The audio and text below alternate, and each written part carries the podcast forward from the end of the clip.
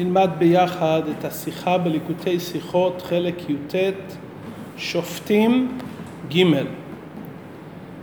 בפרשתנו מדובר בנוגע לציווי להקשיב לדברי הנביא. בלשון התורה, אליו תשמעון. כותב הרמב"ם שבכל דור ודור נצטווינו שכל נביא שיעמוד אחר משה רבינו, אין אנו מאמינים בו מפני האות לבדו, אלא מפני המצווה שציווה משה בתורה ואמר, אם נתן אות אליו תשמעון. כלומר, דבר ראשון, יכול להיות שהאותות שהוא עושה זה כישוף. גם אם אנחנו יודעים בוודאות שהוא לא עושה את האותות ומופתים בכישוף, זה שאנחנו מצייתים אליו, זה רק בגלל שהשם ציווה, שנביא, שיש לו את סימני הנבואה, כי הוא מתהלך בדרכים מיוחדות, כפי שהרמב"ם כותב, שהוא מתקדש מאבלי הזמן, גיבור במידותיו וכו'. אדם כזה התורה מצווה עלינו לשמוע לו. כלומר, האותות והמופתים שאנחנו שומעים אליו, זה לא בגלל האותות והמופתים, אלא מכיוון שבמתן תורה הקדוש ברוך הוא אמר למשה רבינו, אליו תשמעון, לכן אנחנו מקשיבים לאותו נביא. גם מה שהיה קולות ולפידים במתן תורה, זה שאנחנו מאמינים לנבואת משה רבינו, זה בעקבות מה שראינו בעינינו. כפי שהקדוש ברוך הוא אמר למשה רבינו, שמעמד הר סיני יביא את עם ישראל למצב של בך יאמינו לעולם. שהם יראו איך שהקדוש ברוך הוא מדבר עם משה רבינו בשעת מתן תורה, הם יאמינו בנבואת משה רבינו לעולם. ולכן הרמב"ם כותב שמקשיבים לדברי נביא, אנחנו מקיימים את המצווה שהשם ציווה בתורה, אליו תשמעו. נלמד היום בשיחה מה ההבדל בין דברי תורה לדברי נבואה. יש מעלה בתורה שאין בנבואה, ויש גם מעלה בנבואה שאין בתורה. ועל פי ההבדל בין תורה לנבואה, כדמוכח מההלכה שיש מושג של דברי תורה ויש מושג של דברי נביאים, נוכל לבאר דיוק נפלא בדברי הרמב"ם. הרמב"ם בהלכות יסודי התורה מעריך בגדר של נביא ובגדר של נבואת משה רבינו. בפרק ח' הרמב"ם כותב, לאחר שהוא אומר שהסיבה שמאמינים לנביא שעושה אות ומופת כי השם ציווה להאמין לו, כמו שהשם ציווה לחתוך את הדין בעדים כשרים, כותב הרמב"ם שמשה רבינו לא עשה את האותות כדי שיאמינו בו, ומשה רבינו עצמו ידע שמי שמאמין בו בגלל האותות יש בו דופי. הסיבה שעם ישראל האמינו במשה רבינו במעמד הר סיני, שעינינו ראו ולא זר ואוזנינו שמעו ולא אחר את האש ואת הקולות ואת הלפידים, ושמענו איך שמשה רבינו ניגש אל הערפל והקול מדבר אליו, ואנחנו שומעים את הקול של השם שאומר למשה רבינו, משה משה. השם היה מדבר עם משה בשכיבה פעמיים ואומר לו, לך אמור להם. אז שעם ישראל ראו ושמעו שהשם מדבר עם משה רבינו, התאמתה אצל עם ישראל האמונה בעניין של נבואה בכלל, ובזה שהשם בחר במשה רבינו. כנאמר, פנים בפנים דיבר השם עמכם וכו'. כותב הרמב"ם, מניין אנחנו יודעים שהראיה לנבואת משה זה ממתן תורה, שנאמר לפני מתן תורה, הנה אנוכי בא אליך באב הענן, בעבור ישמע העם בדברי עמך וגם בך יאמינו לעולם. כלומר, אלו שהאמינו בו לפני מתן תורה, זה לא היה נאמנות מוחלטת, זה נאמנות שיש בה דופי. כאן זה נבואת אמת. והרמב"ם מעריך בהלכה ב' שמשה רבנו ועם ישראל הם בגדר עדים, זו עדות. עם ישראל ומשה רבנו זה כשני עדים שראו דבר אחד. וידע משה שכל מי שיאמין בו על פי האותות יש בליבו דופי. ולכן הוא אמר להשם ואין לו יאמינו לי. אמר לו הקדוש ברוך הוא, האותות הללו לא מיועדים רק עד יציאת מצרים.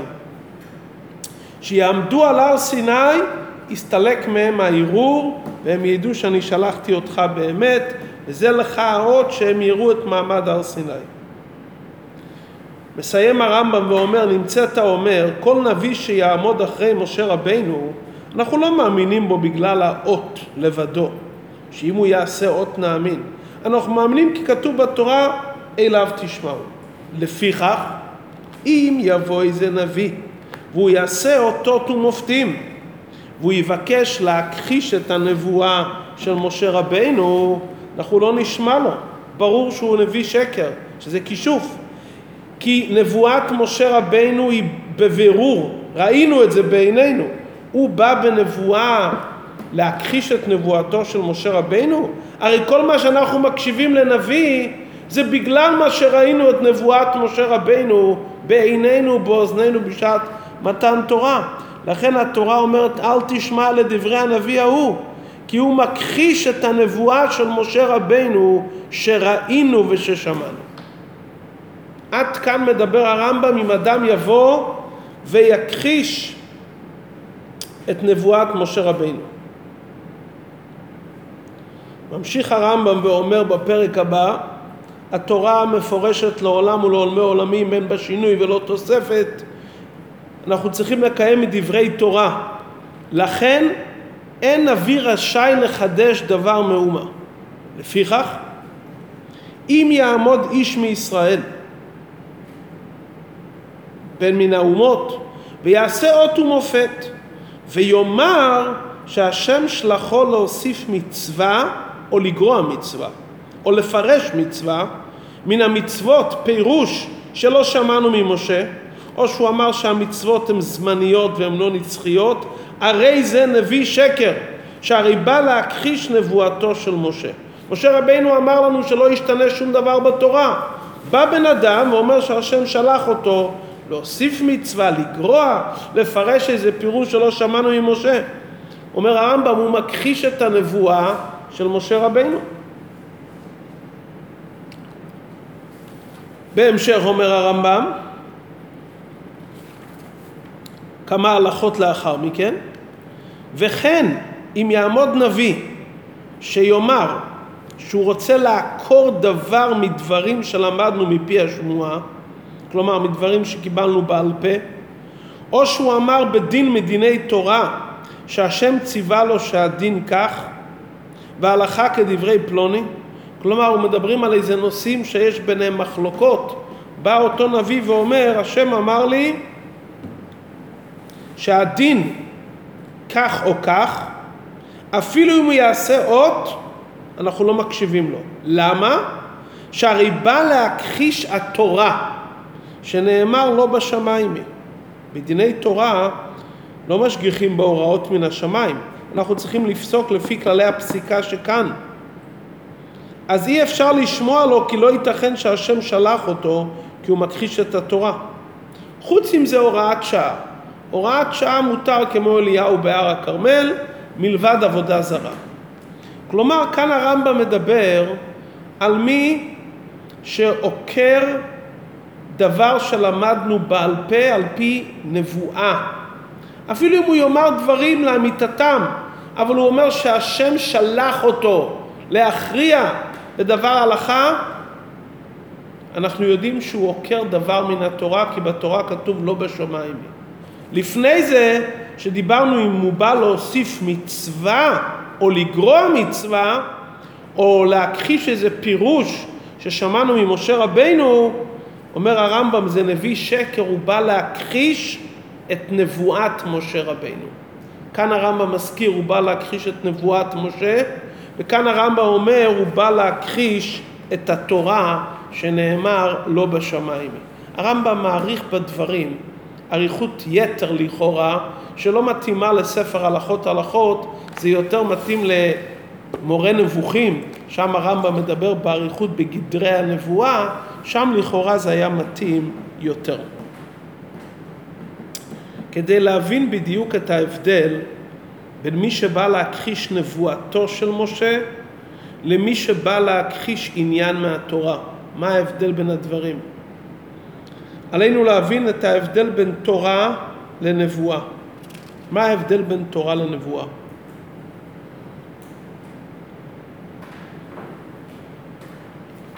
יש כאלו שרצו לומר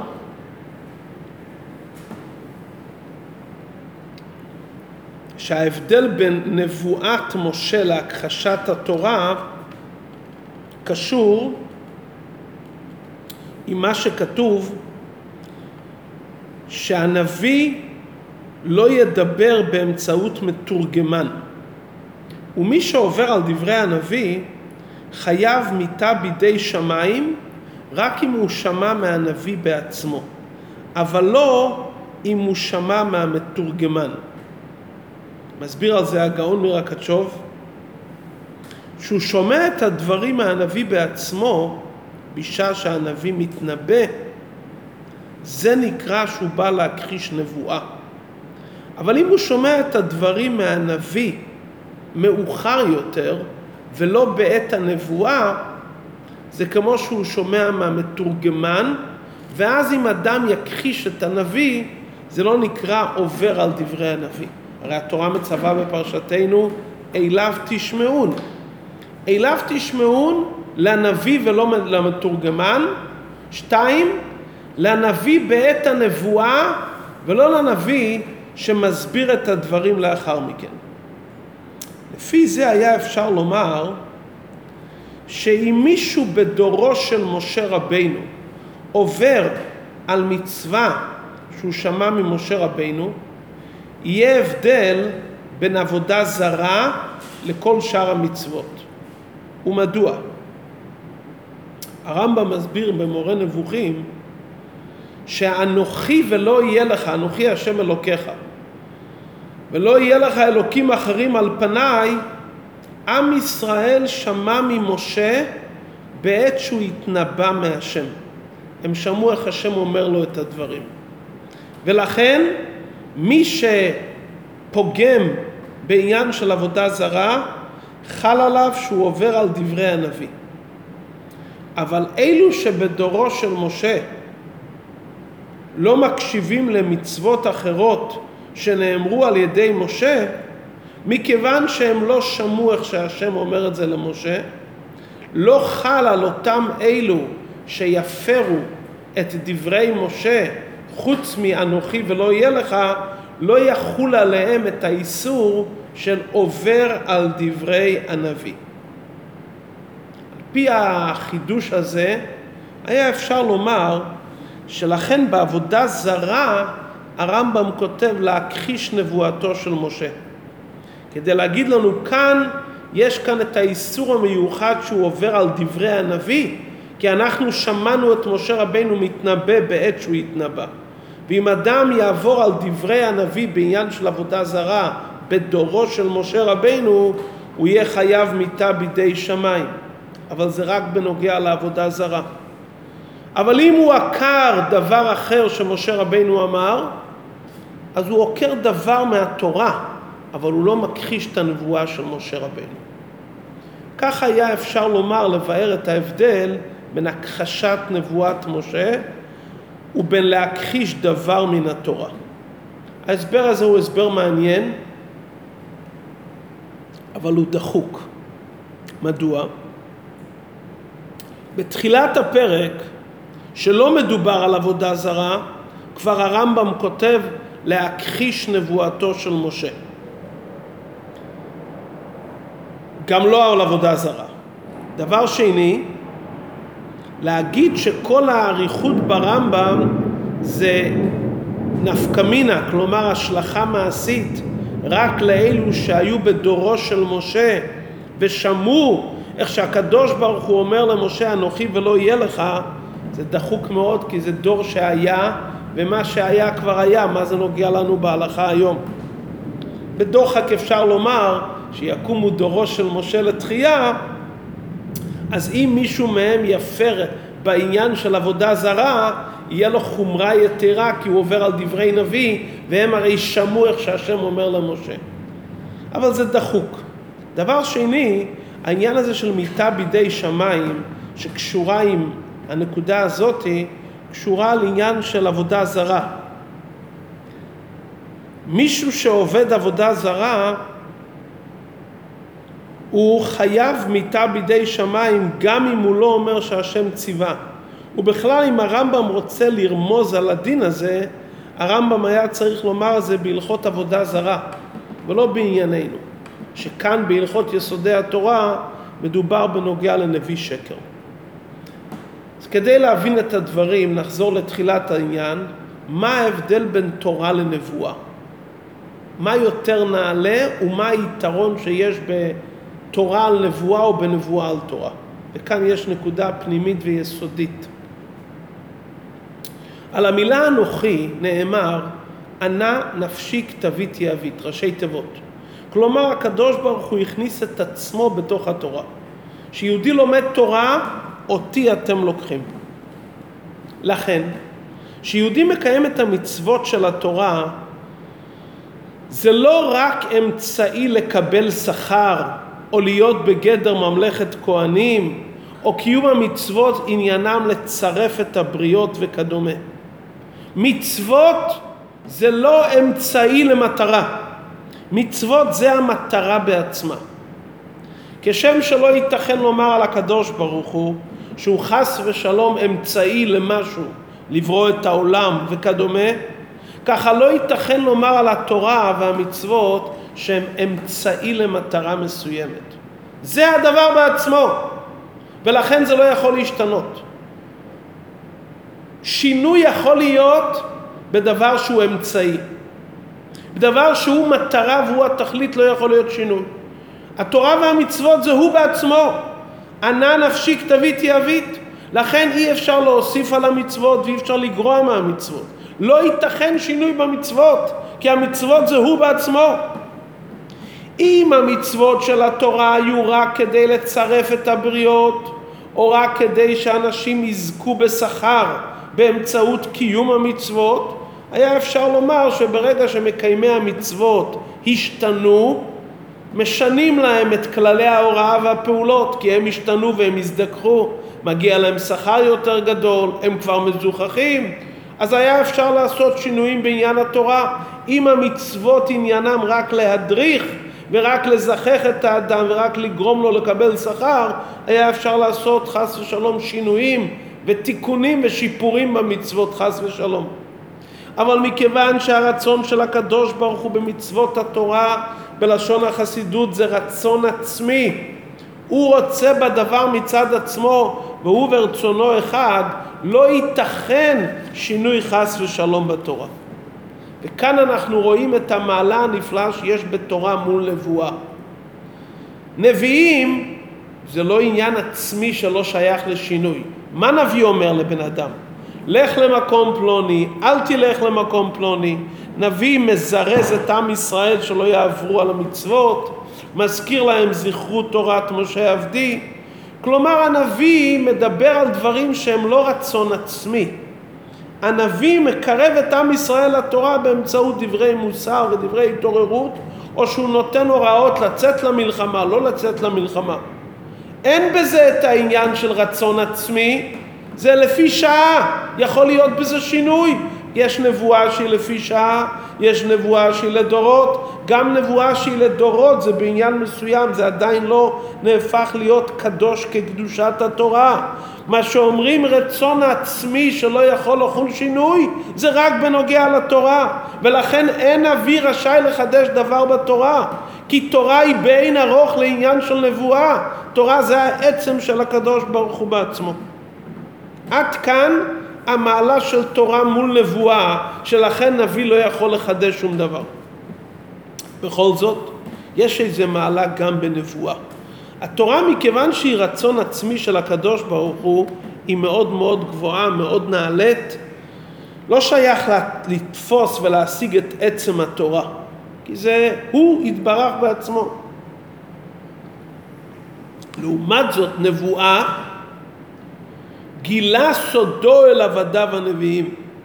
כלומר, נביא שיש לו את הסימנים, חכם, גיבור, הקדוש ברוך הוא מתגלה במוחו ובדעתו, זה מתלבש בשכלו, ועל ידי שרואים נביא, שהשם מדבר במוחו ושכלו, זה מחזק את האמונה של יהודי. כלומר, שהרמב"ם מעריך על אופן הנבואה של משה רבנו, כוונת הרמב"ם לא רק לספר סיפור, אלא לומר הלכה. האמונה שיהודי צריך להאמין בנבואת משה, צריכה להיות בוודאות אמונה שלמה שאין בה דופי, וכדי שהאמונה הזו תהיה חזקה, היא צריכה לנבוע, צריכה לבוא, לא בגלל האותות, אלא בגלל שאנחנו ראינו בשעת מתן תורה. אם יבוא מישהו נביא ויכחיש את מה שהיה בשעת מתן תורה, גם אם הוא יעשה אותות ומופתים, זה בכלל שלא בערך. מכיוון שיש לנו כאן הלכה. מהי הלכה? שהוודאות באמונת משה צריכה להיות ששום דבר לא יכול להטיל דופי, גם אותות ומופתים של הנביא הכי גדול לא יכולים לשנות את מה שמשה רבינו אמר לנו בשעת מתן תורה, כי מה שהיה בשעת מתן תורה אנחנו ראינו בעינינו. זה ודאות מוחלטת של ראייה, שרואים אין ספקות. למדנו אין עד נעשה דיין, שאדם רואה דבר מסוים, לא שייך פה עניין של ספק, כי הוא רואה את הדברים בצורה ודאית. שעם ישראל ראו את משה רבינו מתנבא בשעת מתן תורה, עינינו ראו ולא זר, את מעמד הר סיני ואיך שהקדוש ברוך הוא מדבר איתו. מה היה מטרת הדברים? לא רק שעם ישראל ירגישו את העניין של אמת השם לעולם, אלא שנדע שכל התורה שקיבלנו במתן תורה היא נעלית מכל הנבראים. משה רבינו כרגע מביא משהו אלוקי. דבר ראשון, ראינו, חשנו בן אדם שהשם דיבר איתו, ראינו את זה בעינינו, והוא הביא לנו את התורה. אז זאת אומרת, מה שאנחנו רואים אותו, וזה היה משהו שקרוב אלינו, כי זה אדם בשר ודם, וראינו את זה ושמענו בעינינו, וכל הנשמות הרי היו באותו דור, נשמות בגופים ונשמות בלי גופים. זה נותן לנו גם אמת לתורה שמשה רבינו הביא. אנחנו מקבלים את התורה ביתר שאת, באמת יותר מוחלטת, מכיוון שהנבואה שראינו בעינינו בשעת מעשה, הוא הביא את התורה. אנחנו במילא מאמינים ומקבלים את התורה בוודאות יתרה, כתוצאה ממה שראינו את נבואת משה רבינו. והרי משה רבינו היה הנביא הגדול ביותר. השם התגלה אליו במראה ולא בחידות, והוא עומד על עומדו שלם. כלומר, התגלות אלוקית מוחלטת. הוא היה כלי להוריד את התורה שהיא מעל הנבראים לחלוטין, אל הנבראים, וזה עצמו שראינו אותו מתנבא בשעת מתן תורה, זה מחזק לנו את האמונה בתורה. לכן שהרמב"ם מדבר על נביא, שאומר שהשם שלחו להוסיף מצווה, כלומר, הוא מכחיש את האמת של התורה.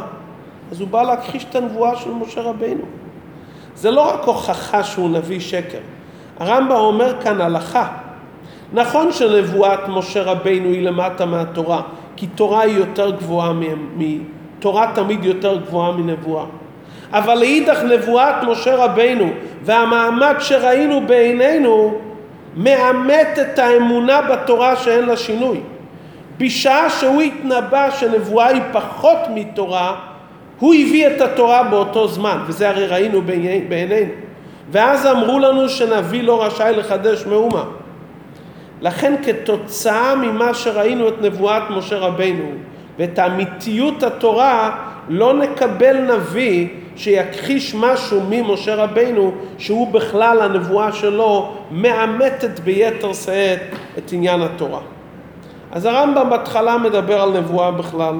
הוא מדבר בכלל שנבואת משה היא הנבואה הגבוהה ביותר, לאחר מכן הוא אומר שיש מעלה בנבואת משה שאנחנו ראינו את זה בשעת מתן תורה, ואחר כך הרמב"ם אומר תדע נבואת משה רבנו נתנה אמת ותוקף גם בתורה, שהתורה מצד עניינה היא מעל הנבואה, אמיתיות התורה, ושהיא ניתנה מסיני זה בזכות מה שראינו את נבואת משה בשעת מתן תורה. לאידך שהרמב"ם מדבר על אדם שבא להכחיש מצווה בתורה שבעל פה, כלומר זה אדם שלא מערער על מתן תורה, זה אדם שבא ואומר שהקדוש ברוך הוא אמר לו לפסוק דין על פי מה שנאמר מלמעלה, השם שלח אותו לפסוק דין. הוא לא מערער על מה שהיה בשעת מתן תורה, הוא לא מכחיש את נבואת משה רבנו, הוא אומר שכרגע השם אמר לו מן השמיים שהדין בשקלה וטריה בתורה שבעל פה כך וכך.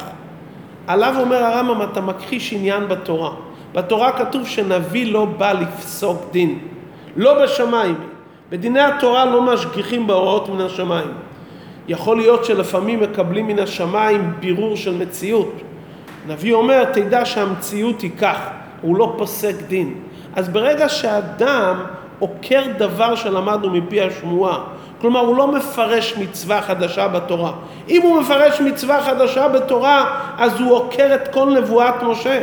כי כל אמיתיות התורה שאין בה שום שינוי, מתבססת על נבואת משה בשעת מתן תורה.